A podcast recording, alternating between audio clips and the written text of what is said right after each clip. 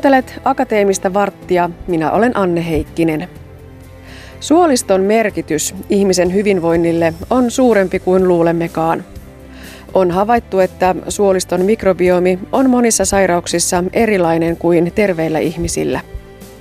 Professori Anne Koivisto selvittää suolistomikrobiston muutosten yhteyttä Alzheimerin tautiin. No se, että aivot on mun mielestä ensinnäkin erittäin mielenkiintoinen, mielenkiintoisin elin ihmisessä, koska aivothan ohjaa kaikkia meidän toimintoja. Ja aivotoiminnasta silloin, kun mä olin itse nuori lääkäri, niin ei tiedetty vielä lähellekään niin paljon kuin nyt. Silloin vasta kuvantamismenetelmät, semmoiset nykyaikaiset kuvantamismenetelmät tuli käyttöön.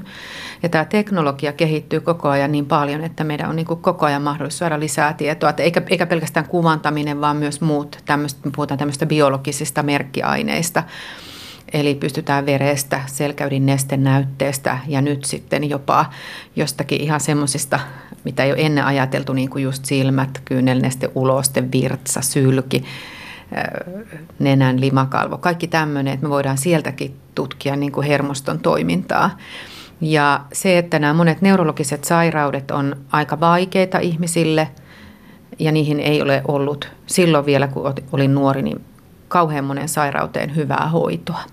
Ja se tietenkin lääkärinä aina se tavoite on, että me pyritään niin kuin kehittämään semmoista diagnostiikkaa ja hoitoa, että me pystyttäisiin auttamaan ihmisiä koko ajan paremmin. Ja sehän on se, niin kuin se lääkärinä aina se meidän ensimmäinen ajatus tässä.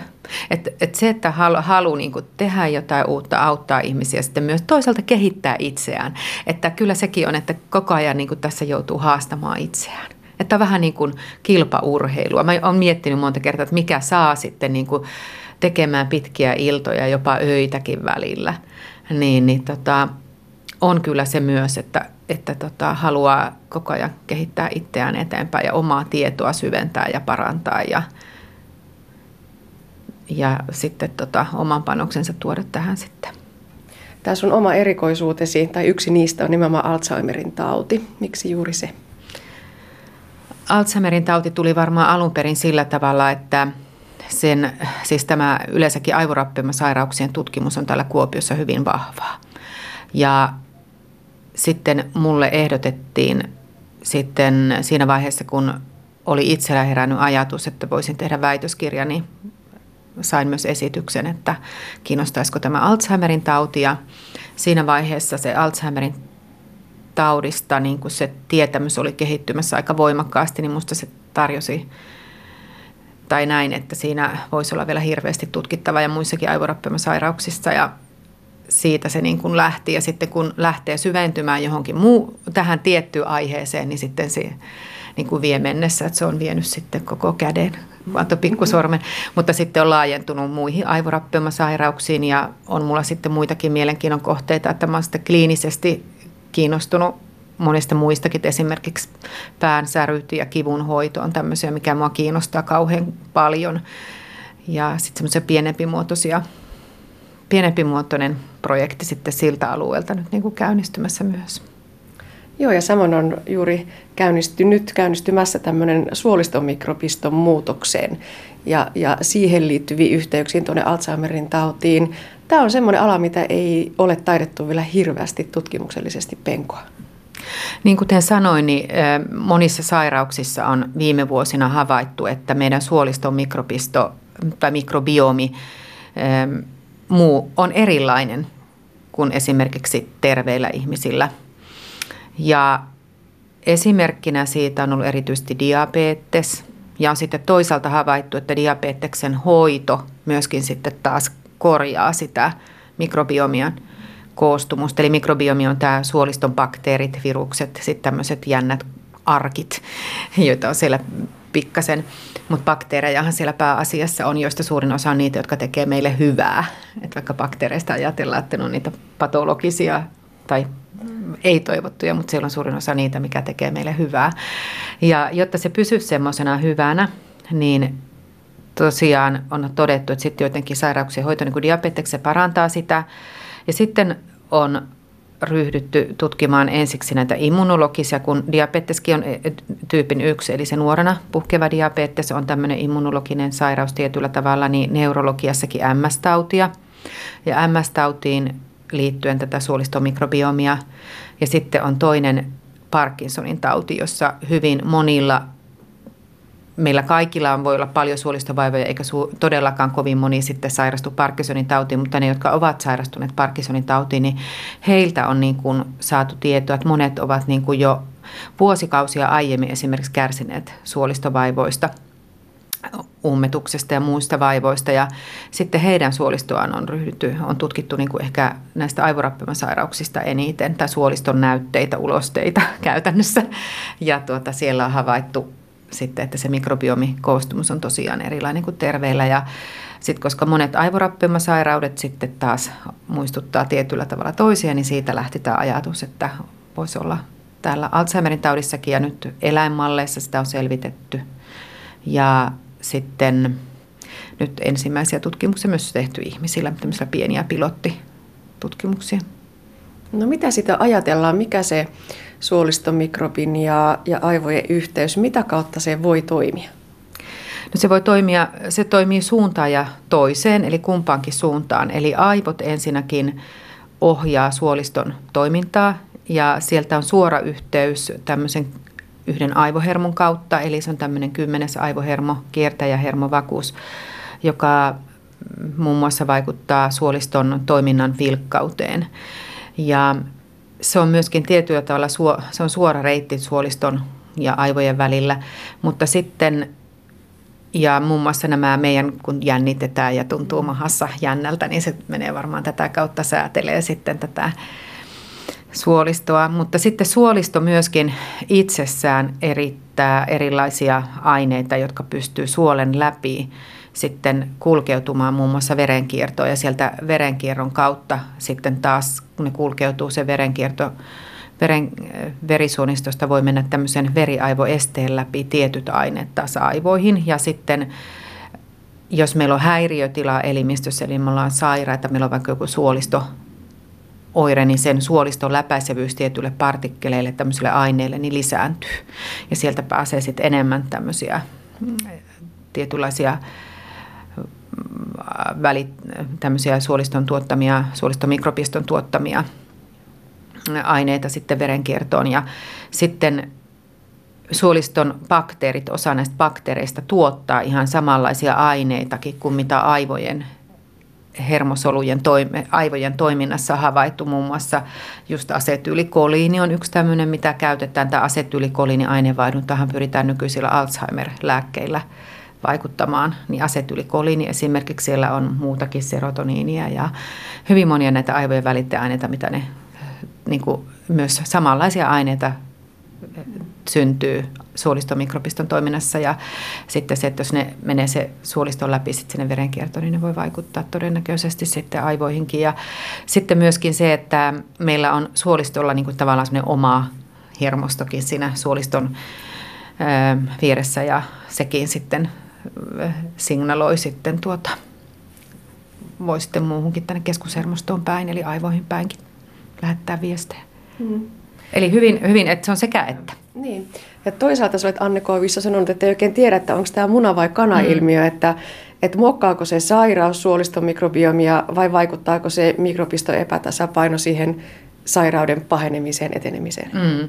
Joo, tätä, tätä juuri tutkitaan, että onko se näin, että ensiksi aivoissa alkaa tapahtua joku ö, muutos – joka sitten just tämän hermoston kautta sinne suoliston toimintaan vaikuttaa ja sitten siellä muuttuu tämä aineenvaihdunta. Vai onko se näin päin, että siellä ensiksi järkkyy se aineenvaihdunta ja sitten se näin. Että se varmaan voi riippua sairaudesta ja tätä juuri selvitellään, että nyt niin kuin meillä on kyllä semmoisia solutason tutkimuksia. Esimerkiksi Alzheimerin tautinkin liittyen on siis solumalleissa tämmöisiä tutkimuksia ja hi, että tuota, hiirimalleissa, että siellä voisi olla suolistossakin semmoista toimintaa, joka muokkaa, mutta kumpi jo ensiksi. Että, että siitä ollaan nyt varmaan jo osataan sanoa, että se suoliston mikrobiomin aineenvaihdunta ja se, miten se pystyy vaikuttamaan sitten tuonne keskushermostoon päin, niin se varmaan voi tai saattaa muokata sitä sairauden kulkua, oirekuvaa ja näin. Ja tähän ajatukseen meillä, jos ei sairauden syntyä, niin ainakin siihen oirekuvaan ja kulkuun. Ja tähän ajatukseen meillä on, meillä liittyy muun muassa joidenkin hoitomuotojen kehitys, että on tämmöistä ravitsemuksellista hoitoa ja, ja että me pystyttäisiin siitä kautta niin kuin sitten vaikuttamaan tähän sairauteen. Mm. Eli ne elämäntavat ja ravitsemushoito, se oli mm. semmoinen hyvin konkreettinen parannus mm. tämänhetkiseen tilanteeseen, kun oikeastaan mitään hoitoa ei sillä tavalla ole vielä tarjolla. No just näihin aivorappeumasairauksiin tai eteneviin, näihin esimerkiksi dementoiviin aivorappeumasairauksiin, niin meillä on nyt Alzheimerin tautiin ja sitten näitä Alzheimerin tautilääkkeitä käytetään toki sitten parissa muussakin sairaudessa. Me voidaan jonkun verran vaikuttaa siihen sairauden kulkuun, mutta ei niin kuin kovin montaa vuotta.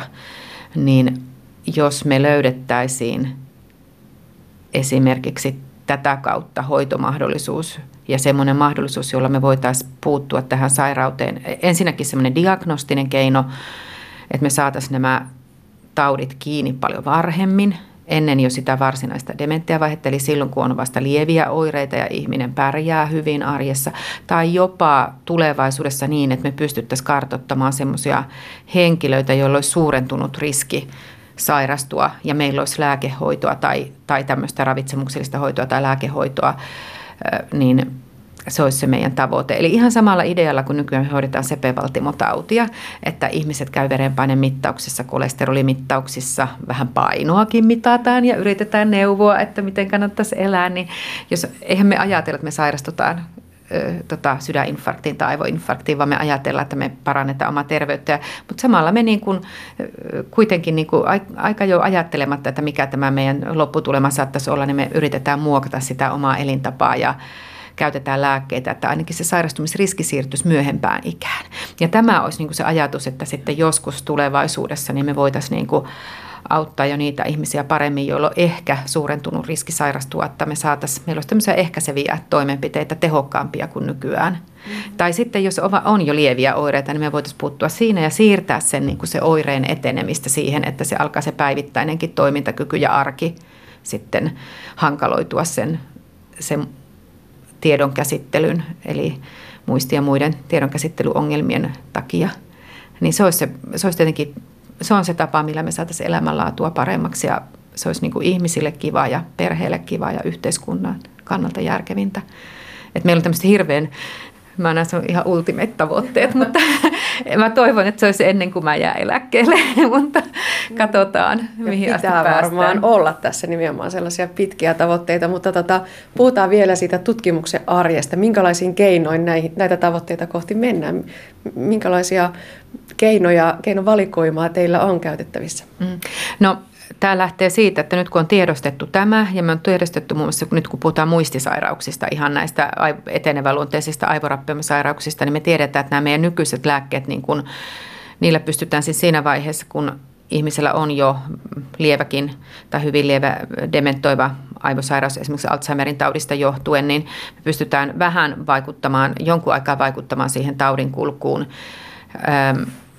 tai oireiden kehittymiseen, esimerkiksi käyttäytymisoireiden kehittymiseen voidaan vaikuttaa, että ne ei, ne, niistä ei tule niin hankalia, kun käyttää tätä, näitä nykyisiä lääkkeitä ja päivittäistä toimintakykyä voidaan tukea. Ja sitten on monta muutakin, se ei ole pelkästään lääkehoito, vaan se on tämä arjen toimii osallistuminen ja liikunta ja sosiaalinen kanssakäyminen. Mutta nyt lääketutkimuksessa niin on todettu, että tämä on liian myöhään, että meidän pitää tosiaan panostaa siihen hyvin varhaiseen diagnoosiin – Eli silloin, kun ihmiset alkaa ajatella, että nyt on jotakin pielessä, mutta mä selviydyn vielä niin kuin hyvin, mutta hoksaa, että mulla niin kuin on jotakin nyt tässä tiedon käsittelyssä ongelmaa, niin että me pystyttäisiin silloin jo saamaan nämä sairaudet kiinni. Eli me keho, ollaan nyt semmoisia tutkimuksia kehitetty, että me pyritään kehittämään näitä diagnostisia menetelmiä sillä tavalla, että me löydettäisiin nämä taudit varhain.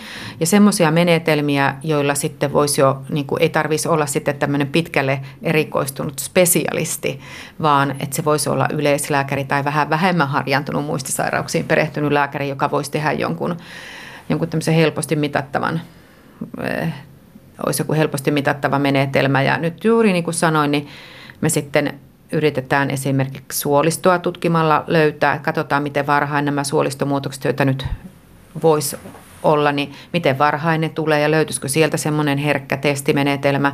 Sitten me tutkitaan silmiä monella eri tavalla, että löytyisikö sieltä herkkä testimenetelmä ja sitten, me, sitten on nenän, nenän limakalvolta on paljon, tehdään tutkimuksia sylki on semmoinen verinäytteestä pyritään kehittämään, että se olisi helpompi kuin näyte.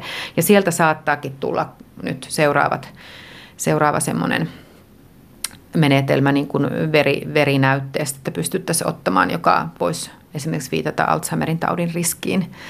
Niin tämmöinen tämmöinen tutkimus saattaa ollakin jo ihan lähivuosina meillä käytössä, että hyvin monella tapaa tätä diagnostiikkaa ja sitten tietenkin se kliini, kliininen osaaminen, eli että käytetään herkkiä mittausmenetelmiä sen tiedonkäsittelyn mittaamiseen ja sitä me on Suomessa jo kehitettykin aika pitkälle ja meillä on terveyskeskuksissa jo muistihoitajat pystyy tekemään tämmöistä SERAD-testiä ja sen lisäksi nyt sitten meillä on se, että lääketutkimus, meillä yliopistollakin aivotutkimusyksikkö osallistuu näihin kansainvälisiin hoidon kehittämiseen, niin ne nyt kohdentuu tähän niin kuin varhaiseen lievään tiedonkäsittelyn heikentymiseen ja sitten jopa riskissä olevien etsimiseen.